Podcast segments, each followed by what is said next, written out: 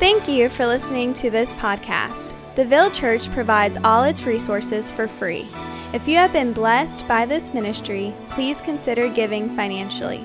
For more information on how to give and other resources, please visit www.theville.church. When it comes to Advent, during this season, this first start, the holidays, um, for us as Americans and, and um, for us just, you know, the holiday season, even coming from Thanksgiving, depends on what circumstance or what situation you're in and where you're at with life. Um, could be all around, all on the, you know, from one side of the spectrum to the other when it comes to, oh, it's a great time and I can't wait and, you know, things like that. Or it could be very difficult. To some, maybe they've moved, so they're not able to get back to where their family was, and, and their family cannot get to them, excuse me, during this season. To others, you know, um, they might have lost loved ones, uh, might have had a job change. Um, you know, there's so, there could be sickness during this time, uh, financial stress. And they say that during this season, whatever uh, struggle or whatever situation you're in, if it's difficult, like a difficult marriage or a difficult um, you know, relationships or work situation, it can actually really magnify itself during this Advent season. And I think that today and during this Advent season, um, when it comes to the word Advent and why Advent, I think it's a perfect timing. And I pray this morning that God will be able to speak to us and help us see why Advent? Why Advent? So let's pray. Father, I pray right now that you would help us to see, to hear, to know what Advent is all about. That once again, that you would prepare our hearts and our minds during this season. That there would be a special Advent for each and every one of us this, this season. And that we may never forget you coming to us over and over again. I pray for this now in Jesus' name. So, the word Advent, a couple of definitions that we have here is the arrival of a notable person, a thing, or an event. That's a basic definition. Another definition or description is the first season of the Christian church, leading up to the Christmas, leading up to Christmas and including the four preceding Sundays. So we'll have four Sundays until Christmas.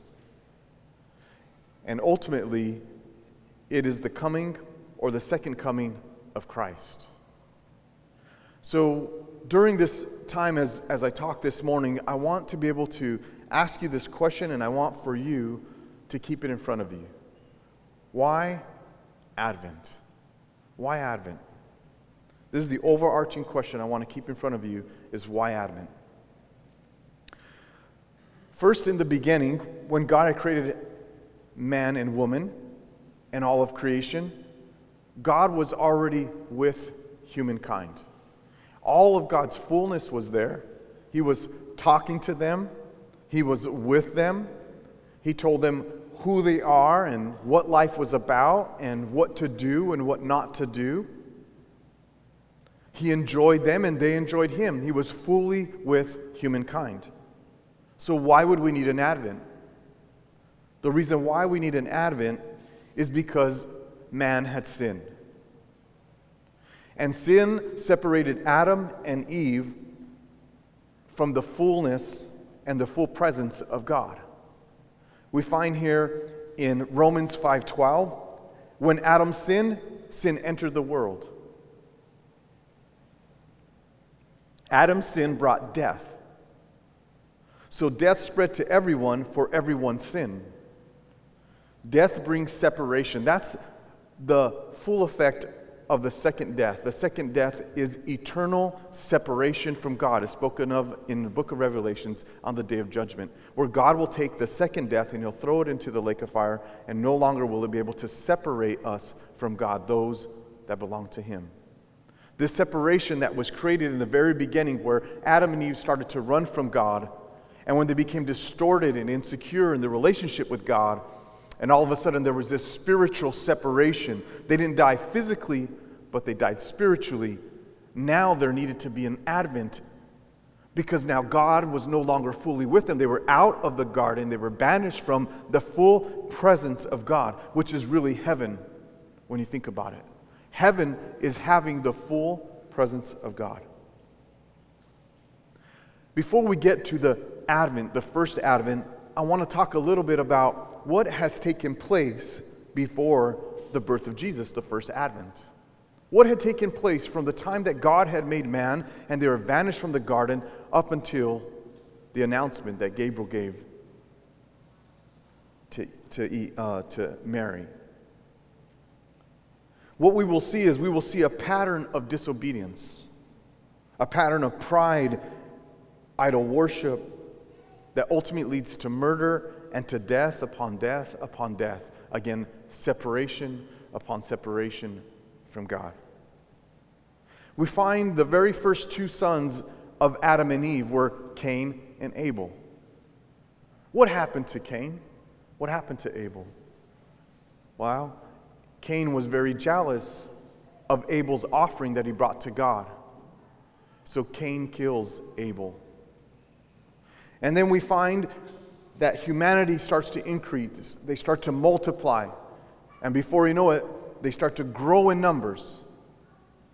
And you would think, hearing the story and knowing about where they came from and how they had the full access and presence of God, and then they were separated because of what their mother or grandmother or grandfather did, depending on how many generations you're going, that they would say, I want to get back to that place where there was full access to God, but we see the opposite. Genesis 6 5, which is just a few chapters later, just a, uh, just a little bit of time, we find where it says, The Lord observed the extent of human wickedness on the earth. And he saw that everything they, taught, they thought of, thought or imagined, was consistently and totally evil. So, just a little bit of time, and God is saying, Look, yes, my sons, my daughters, these humans that I made have multiplied. But look at their thoughts, look at what they imagine. It's constantly and totally evil. We find the evidence at that time, which is just before Noah, right? He says, the Bible says that he finds Noah, and Noah has favor which is basically grace. He found grace with God. It wasn't that he did anything good about it, it's just that God had favor, God had grace upon him. And he instructs Noah to build an ark. And he tells the people, and he warns the people, and he encourages the people, and he begs the people that there was a flood coming. And the flood came. And even as the water started to rise, which they had never seen it rain ever, they still denied him. They still did not believe him until it was too late and that, that door was closed. And God so graciously helps Noah bring animals of every kind into the boat, keeps them safe through this massive worldwide flood for 40 days and 40 nights and then brings them to a place where they're able to survive and live during that time and then land once again. Starts all over again, and what do we find? We find Noah right away taking from the crops that he had made something to drink and becomes drunk. Shortly after that, as the population increases, they start to create a tower called Babel, Babylon, their purpose was to make themselves like God, independent, self sufficient. God causes them to have different languages, which keeps them from fulfilling their, their evil desires. And then Abraham, he raises, he raises up Abraham, Abraham to become the one where he would bless them through Abraham because Abraham believed God Again, he had favor with God. He had, God had grace upon him. But even with Abraham, he did not believe him 100%. So he rushes ahead of God when he says, I will give you a son and through all your descendants. And he has his servant, Hagar, and his wife Sarah laughs at God, and, and you know the story from there. Later on, he lies over and over again about his wife as he's on his travels, as God moves him out of that place to another place. And he comes to, to Lot, and Lot is, is his cousin. And, and in Lot's time, they end up in a city called Sodom and Gomorrah. And the perversity is so bad in that city that the men of that city, which I have no idea why Lot would ever do this, say, Take my virgin daughters, because they wanted to have relations with their children, I mean, with, his, with the men that were there, which were some angels that had appeared. And instead of taking his daughters, which is horrific in itself, they're begging and banging on the door to get to the men that they saw, which were really angels. Moses steps into the ring as, as, as, as God's people populates and, and they get so big that the Egyptians decide to take them and enslave them and put them to work. And they worked seven days and they were, they were enslaved. And Moses is risen up through God, through the house of, of Pharaoh. And all of a sudden, God tells him to lead them out. And before he leads them out, there's plagues, there's wonders, there's miracles. All of a sudden, the spirit of death comes by and and because they had put door, uh, blood on their doorposts, which is just a foreshadow of Christ's blood being shed for us, he saves them, takes them, leads them out of the land of Egypt through an ocean, departs that ocean, and they walk through an ocean out to a wilderness where God rains down food.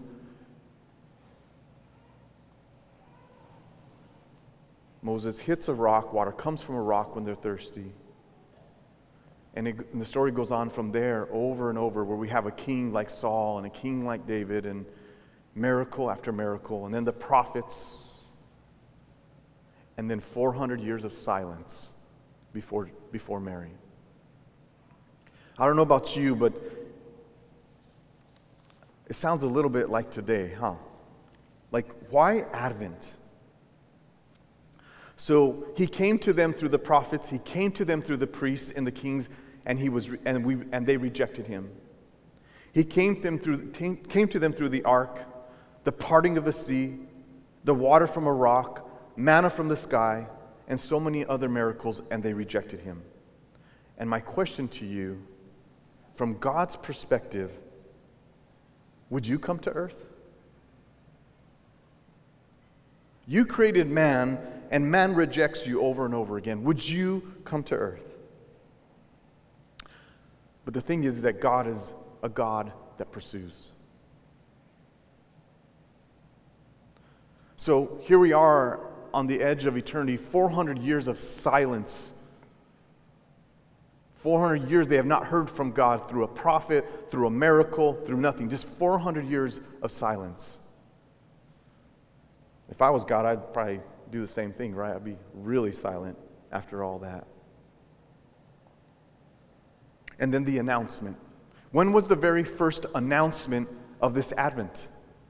We find the first announcement before we get into the Advent in the book of Genesis, chapter 3, verses 14 to 15. This is shortly just after Adam and Eve sinned. And God steps down, he walks through the cool of the day, and he gets to the serpent and gets to Adam and Eve and says, Look, this is not right. I'm going to let you know what's going to happen. And he starts speaking to the serpent and to Adam and Eve. He says, And I will cause hostility between you and the woman, the serpent and the woman, and between your offspring and her offspring. He will strike your head. So, Jesus will strike Satan's head. Why? Because he will destroy Satan. And you will strike his heel. Satan will strike Jesus. He won't kill him. I mean, he, he will ultimately kill him, but he will not ultimately be destroyed. That's why it's a strike of the heel, not the head. So, this is the first announcement of the first advent of God coming to man. And God makes this prediction. And where do we find what God just spoke in Genesis chapter 3 fulfilled? We find it in the book of Matthew. And I don't know about you, but it gets a little bit boring reading, and, and Noah begot this one, and that one begot that one, and all these names. You're like, why would God put that in the Bible? Like, let's skip that, let's get to the good stuff. But because God is a God of His Word and God is truthful and He cannot lie, and that's what makes Him so dependable and so faithful that we could depend on Him, He writes it out in Matthew. And I'm only taking you through two of the 16 verses, but you can start from the very first one in Matthew 1 1. But here we are in 15. It says, And Eliud was the father of Eleazar. Eleazar was the father of Matthan and Matthan was the father of Jacob. And Jacob was the father of Joseph, the husband of Mary. And Mary gave birth to Jesus, who is called the Messiah. The fulfillment of Genesis chapter 3, thousands and thousands and thousands of years before. Attempt after attempt after attempt of destroying God's people and ultimately trying to destroy the birth of Jesus. I don't know if that ain't enough to write home about. I don't know what is. So, the first advent, Christ's birth, Gabriel appeared to her and said, Greetings, favored woman. The Lord is with you. Confused and disturbed, Mary tried to think what the angel could mean. Don't be afraid, Mary, the angel told her. For you have found favor with God. You will conceive and give birth to a son, and you will name him Jesus. This is the first advent, where Jesus, the announcement of the first advent, where Jesus would come to man. Now, this is very hard to believe because Mary is a virgin. And God just instructed Joseph to have no relationship with her physically until after the birth of Jesus.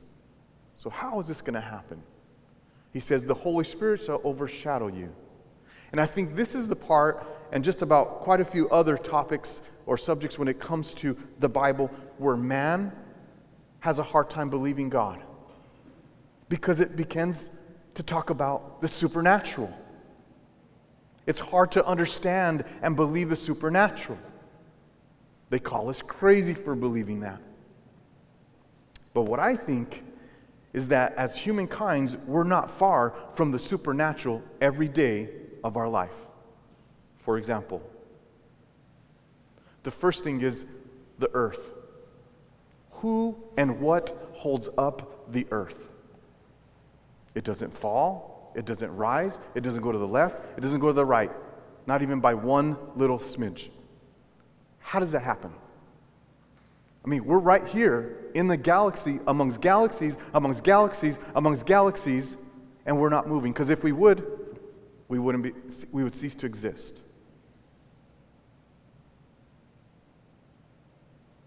I don't think we're too far from the supernatural. How about the sun? What makes it stay in its place? What keeps the sun shining? What about lightning? What causes lightning? How about who tells the deer every year to go and heat, to reproduce and give birth? so that I can go hunting. Please don't get offended. But I got a deer on my wall, just so you know. I know you didn't see me like that, but.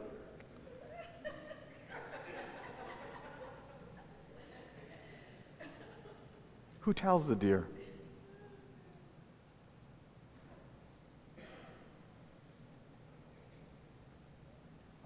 So now he comes to them I'm sorry. Speaking of birth, how in the world is a sperm or an egg created? Attach itself, then become human, stay inside of another human that will give birth. If all the above is not supernatural, I do not know what is.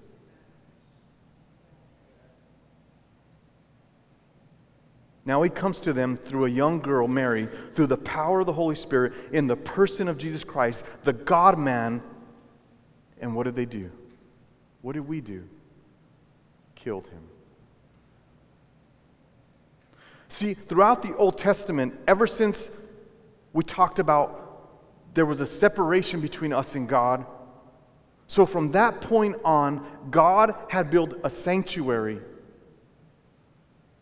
And in that sanctuary, in that temple, it was a tent and then later on a building.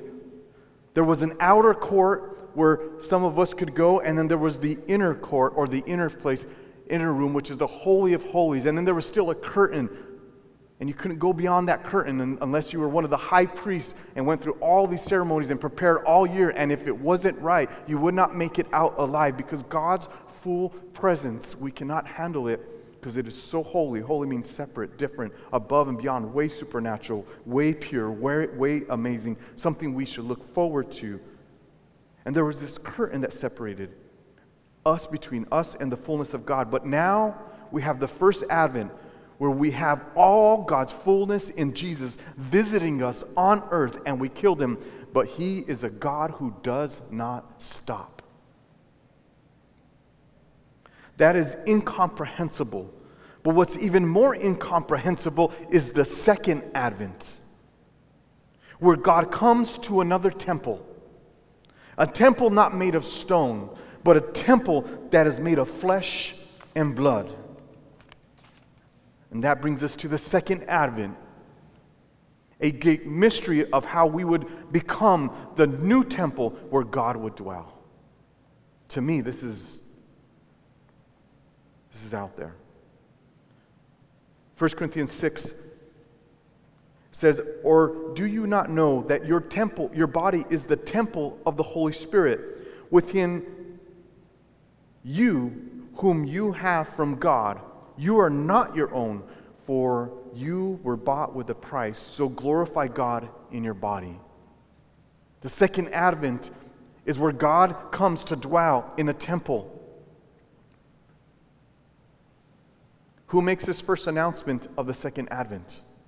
Jesus does. We find it in John chapter 16, verse 7. But in fact, it is best for you that I go away, because if I don't, the advocate which is another word for Holy Spirit, won't come.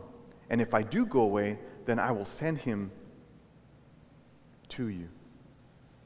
Jesus makes the announcement that if he leaves and he ascends into heaven, that he would send the Holy Spirit.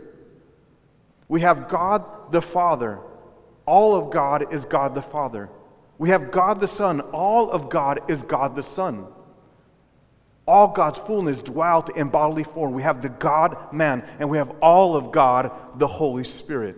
All God's fullness dwells within the Holy Spirit. Jesus affirms the second advent and promises power just before he ascends into heaven. In Acts chapter 1, verse 8, it says, But you will receive power. I don't know about you, but just considering the track record from Genesis up into Mary's time, I think we need some power. I don't think we could do it on our own. When the Holy Spirit comes upon you, and you will be my witness, telling people about me everywhere in Jerusalem, in, throughout Judea, in Samaria, and to the ends of the earth.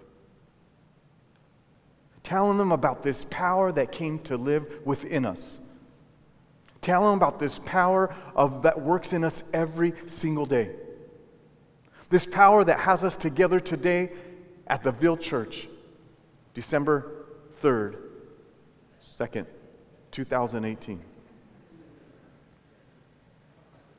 The second advent confirms we belong to him and affirms our identity.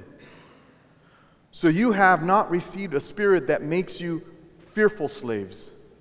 Instead, you received God's spirit when he adopted you as his own children. Now we call him Abba Father, Daddy.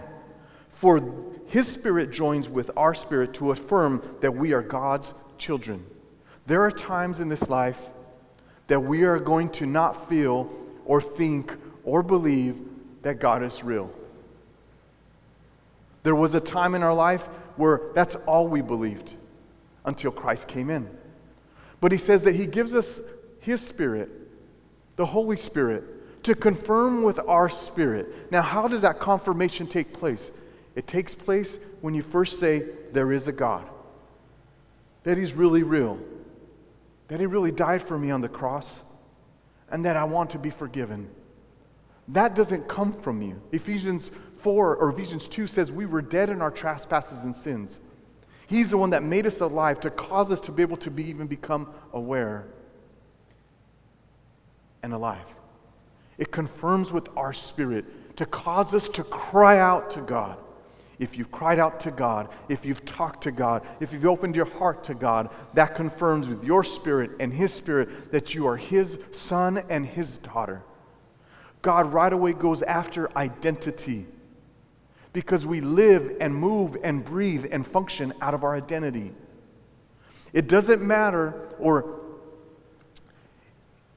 the power of what people think about you is never stronger than the power of what you think about you and what God thinks about you. So, God helps you to see that one of the very first advents, the coming of God in my life, is to make sure that I know that I am not an orphan and that I'm not just anybody, but that I am a son or a daughter of God. Son of God, just so you know.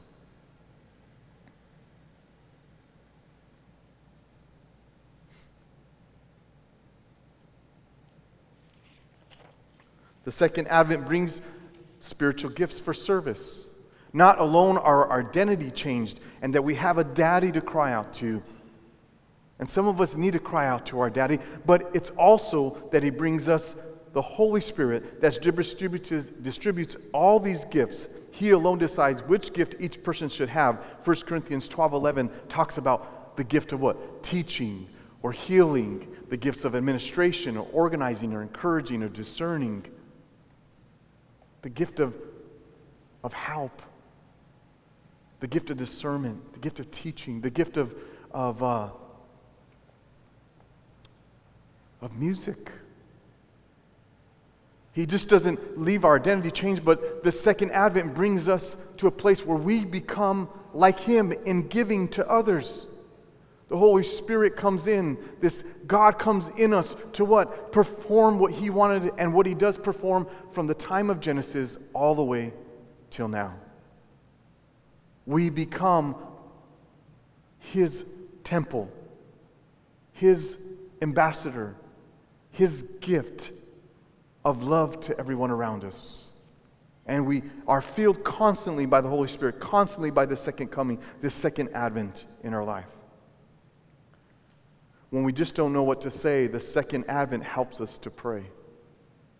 There are times when you get to in your life where you don't know what to pray. You don't know what to pray. Has anybody ever been in that situation? That happened to me maybe about a week ago, week and a half ago. You know, my, my son just got married and he, he moved out and he's living with his wife and uh, if you've ever been a parent, it's, it's a transition for us. It's not easy. My daughter's on the heels of him wanting to, you know, turn 18 and move out and live her life. And oh, the glories of not having to live with mom and dad. but it's a transition for us. And as, as I'm working through what that process looks like, as I'm working through that, as I'm facing the truth that that is going to happen one day, and that's our job as parents, is to help them grow, to be able to take care of themselves, right? To, to be able to live a life that, that is honoring and glory, glory, brings glory to God. It hurts. And the other day, as I was contemplating it and, and worrying about it, my, my main thing that, I, that, that to me is the hardest thing for me is I don't want nobody to hurt my daughter. I don't want nobody to take advantage of her mentally, emotionally, physically, like in no way whatsoever. What, how? Like, I, I despise that. And for some reason, I think if she's with us, that ain't ever going to happen. And of course, it happens. It's already happened. She's been hurt and that somehow God does not know how to take care of her. And, and I get to this place of worry. I get to this place of anguish. I get to this place of, of the things I could have done better or, or, or what could I do now. And, and I just want to control it and figure it out, and, and a place where I'm speechless before God. But this second advent helps me, and it helps us to pray. And it says, and the Holy Spirit helps us in our weakness. Church, we are weak people. The other day I caught a bug. I, I normally don't get sick for like four or five years. I caught just a, I don't know what it was, but I got sick. My temperature changed just a little bit, and all of a sudden it's like I'm freaking out. Like it's the end of the world. Like I'm going to die or something. I don't think the same. I don't feel the same. You know? You know, start, you know, coughing and sneezing, and, and my head hurts and my body hurts, and it's like, we are weak. We are weak without God. We cannot live without God. Our health comes from God. Our abilities comes from God. My ability to stand here before you comes before God. You're sitting in a chair because of God. We are weak. And it says the Holy Spirit, the second advent comes in our weakness. For example, we don't know what God wants us to pray for. But the Holy Spirit prays for us with groanings that cannot be expressed in words. Sometimes it's just a, uh.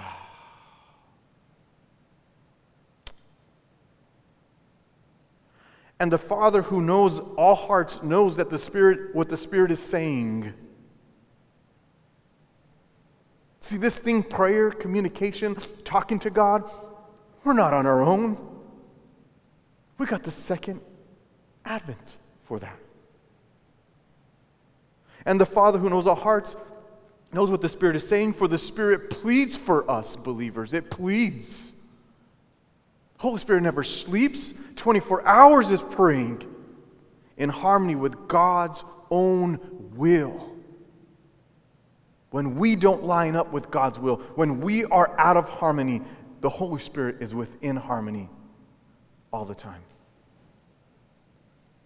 The second advent ultimately is the second coming of all the fullness of God inside of us. Now, this is a long scripture, so I had him break it down in parts. Ephesians 3 14 to 21. For this reason, I bow my knees before the Father. This is Paul, from whom every family in heaven and on earth is named that according to the riches of his glory, he may grant you to be strengthened with power through the second coming, his spirit in your inner being. Why the second coming? Because it is to display the riches of his glory. You know what riches are?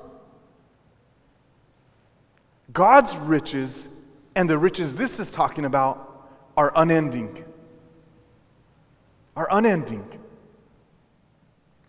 And it's the riches of his glory. What is the glory? Wow. Oh my goodness. This is amazing. This is beautiful. Oh, it's so wonderful. How exciting. I can't believe what I see. I can't believe what I hear. I want more of this. This is the riches of God's glory that what? That he may grant you to be strengthened with power through his spirit in your inner being. Here we have this God that we've rejected, that we've killed, that we've turned our back on, that we've let go of, that we've betrayed over and over and over again, even his own son. But he says, It's to my glory and to the riches of my glory, that you would be strengthened in your spirit. This is for you to be strengthened, brings me glory. I don't understand that. Why an Advent? Why an Advent? Verse 17 says, So that Christ may dwell in your hearts through faith. Not just come and visit, not just come and hang out a little bit, not just make you a little uncomfortable, but that someone would come, Christ, the God, the fullness of God, to dwell in your hearts through faith.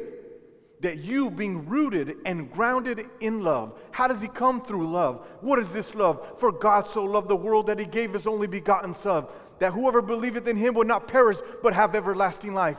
What is this love? That he would lay down his life for a friend. What is this love? That he would hang on the cross and say, Forgive them, for they know not what they do. What is this love? That he would sweat drops of blood because God would pour out his wrath and his sins upon mankind. So, why? We could be indwelled in our hearts through faith, rooted and grounded in this love. Not what we do, but what he has done. And he continues to do. That we may have strength. We have made strength. Church, we need strength I need strength. When I was sick, I needed strength. When I don't believe, I need strength. That we may have strength to comprehend, to get my mind to understand and hold on and believe with all the saints. That means everyone here is invited to the party. It's not just for one person, it's not just for a few, it's not for the good and not the bad, because there is no good, and we're all bad. It is for all the saints. The word saint is the word set apart, holy again. What makes us a saint is that God set us aside and said, I'm going to come and indwell you. Not what we did and not what we don't do. That's religion. All the saints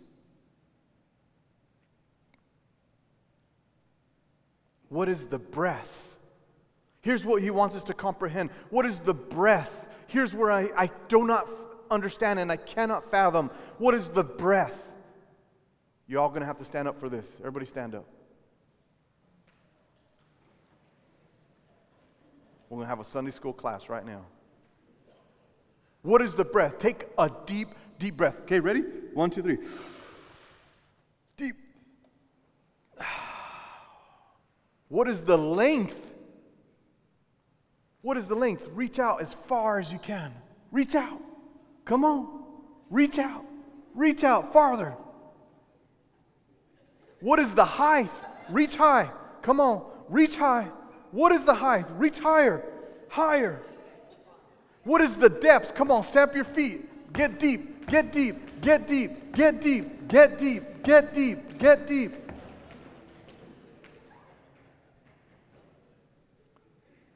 To know the love of Christ that surpasses knowledge, that you may be filled with all the fullness of God. All God's fullness, the width, the length, the height, the breadth of God. This is His prayer for you. You may take your seats.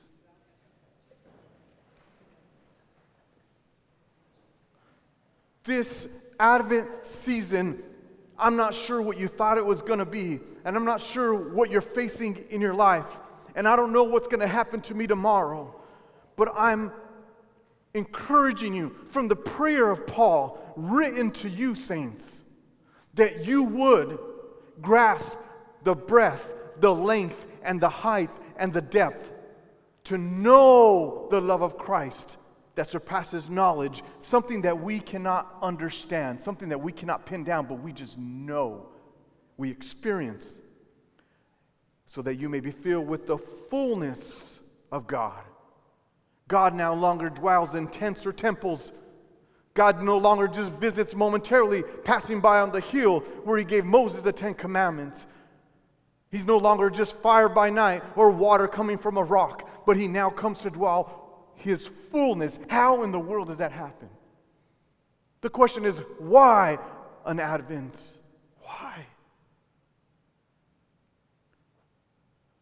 Verse 20 says, Now to him who is able to do far more abundantly than what all that we ask or think. We have settled. Somebody say, We have settled. I have settled. And this is where I'm convicted. See, whenever we study, we got to study for ourselves first. I have settled for having these little prayers that are like, you know, you know, maybe if you know you got a little left over, just kick me a little crumbs on the side there, and maybe you know help me out just a little bit over here. Right? But he says, Now to him who's able to do far more abundantly than all that we ask. What have you asked God? He can do more than that. If you haven't even asked him, that's why you haven't got nothing from him. Because what does the scripture says? You must believe that he is good and that he is a rewarder and a rewarder of those who diligently seek him. In order for you to know that you're a believer, you must believe that he's good first. And that he's a rewarder. Where have we got this mentality that our God who came to us in his fullness, that already gave everything for us, would not give us what we ask for. But not just what we ask for, what he promises that would be more abundantly than what we ask. According to if we behave, according to what we've done, according to how we comprehend. No, it says according to the power that works within us. God's fullness works within us. Church, you are not alone. Church, you are not by yourself. When you face that trial, when you face that heartache, when you face that grief, when you face that loss, when you face that challenge, when you face that sickness, when you face the impossible, you have the fullness of God, and you must come fully to God and say, I want it all, God. I want it all. I want more than what I've ever asked for. I want it bigger, I want it better, and I want it greater, whatever it is. Now I understand we come from a context where people have used that to be selfish and for greed, called the prosperity mo- movement. But we've gone way to the other side where we won't even ask for a crumb from God. No, church. When you ask for more of God, it makes you more loving and more giving and more sacrificial and more caring and more kind and more patient. For 1 Corinthians says, what? 13 talks about at the end, all these things are going to last forever, right? Peace, love, joy. And the greatest of these is what? Love, right? Love is what's going to last. Love is what? God. God is love. But what we do is we, we settle and we get down and, we stop believing according to the power that works within us. To Him be glory. Why? It brings God glory to show off. It brings God glory for Him to come through for you. It brings God glory to give you hope. It brings God glory to mend your broken heart. It brings God glory to turn your table, right? Your water into wine. It brings God glory to be able to save you over and over again, to rescue you over and over again. Because if He rescues you, He's going to rescue your neighbor. And God cares enough about you to care about your neighbor.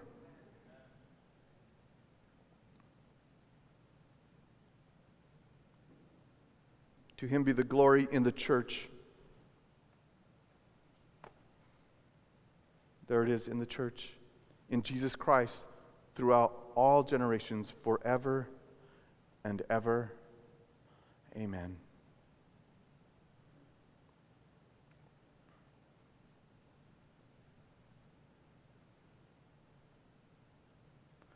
This is the second coming. And I want to go first and say, and I haven't prayed like this for a long time. And as we get ready to, to sing and to worship and to take of the second coming, symbol of the second coming, um, again, I, I've been settling